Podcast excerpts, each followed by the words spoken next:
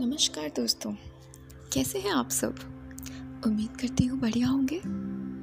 तो चलिए, ले चलती हूँ एक और नए सफ़र की तरफ़। एक और नए किस्से के साथ। पिछले एपिसोड में हमने बात की थी कि हमारे पास पावर है सब कॉन्शियस माइंड की। आज मैं इस एपिसोड में आपसे डिस्कस करूँगी कि आपका दिमाग काम करता कैसे है? तो चलिए, एक किस्से से स्टार्ट करते हैं। एक बूढ़ी औरत को यकीन हो चला था कि उसकी यादाश्त चली गई। चली जाएगी। मगर उसने अपने दिमाग में यही यकीन दिलाए रखा कि ऐसा कुछ भी नहीं होगा। बल्कि वे खुद को यकीन दिलाती रही कि उसकी यादाश्त दिन ब दिन बढ़ती जा रही है। अब यह उसका मज़बूत विश्वास ही था कि सच में उसके साथ ऐसा ही हुआ। हमारे दिमाग का कॉन्शियस और सब कॉन्शियस हिस्सा एक दूसरे से अलग होने के बावजूद आपस में जुड़े हुए हैं। जो कुछ आप सोचते हैं, वो अपने कॉन्शियस माइंड वाले लेवल से सोचते हैं। और जो भी आप करते हैं, छोटी से छोटी चीज़ वे आपके सब कॉन्शियस लेवल को अफेक्ट करती है।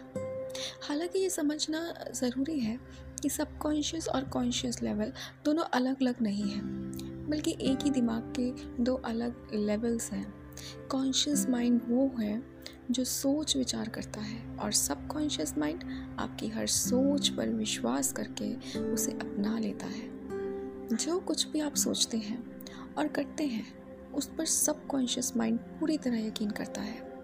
उदाहरण के लिए हिजमोटाइज टेक्निक अपनाई जाती है, जिसके पीछे सिर्फ़ एक यह वजह है कि आपका सब कॉन्शियस माइंड इस पर यकीन करता है। और फिर आपसे जो कहा जाता है, उसे आपका कॉन्शियस माइंड बिना ज़िद के उसे मानने लगता है। फिर आप चाहे सही है या गलत, जो भी विचार रखते हैं, उसे यह बेहिचक अपनाने लगता है। तो याद रखिए कि आप अपनी कश्ती के खुद ही मालिक हैं। सारा कंट्रोल आपके हाथों में है। तो सोच समझ कर चुने। अच्छा चुने और अपनी खुशियाँ चुने। उम्मीद करती हूँ कि आपको आज का ये एपिसोड बहुत पसंद आया होगा। तो दिमाग में कैसी ताकत है इसके बारे में आप जान पाए होंगे। अगले एपिसोड में बताऊँगी दिमाग के काम करने की जादुई ताकत आप ही के पास है और वो कैसे होती है उसके बारे में जानेंगे। धन्यवाद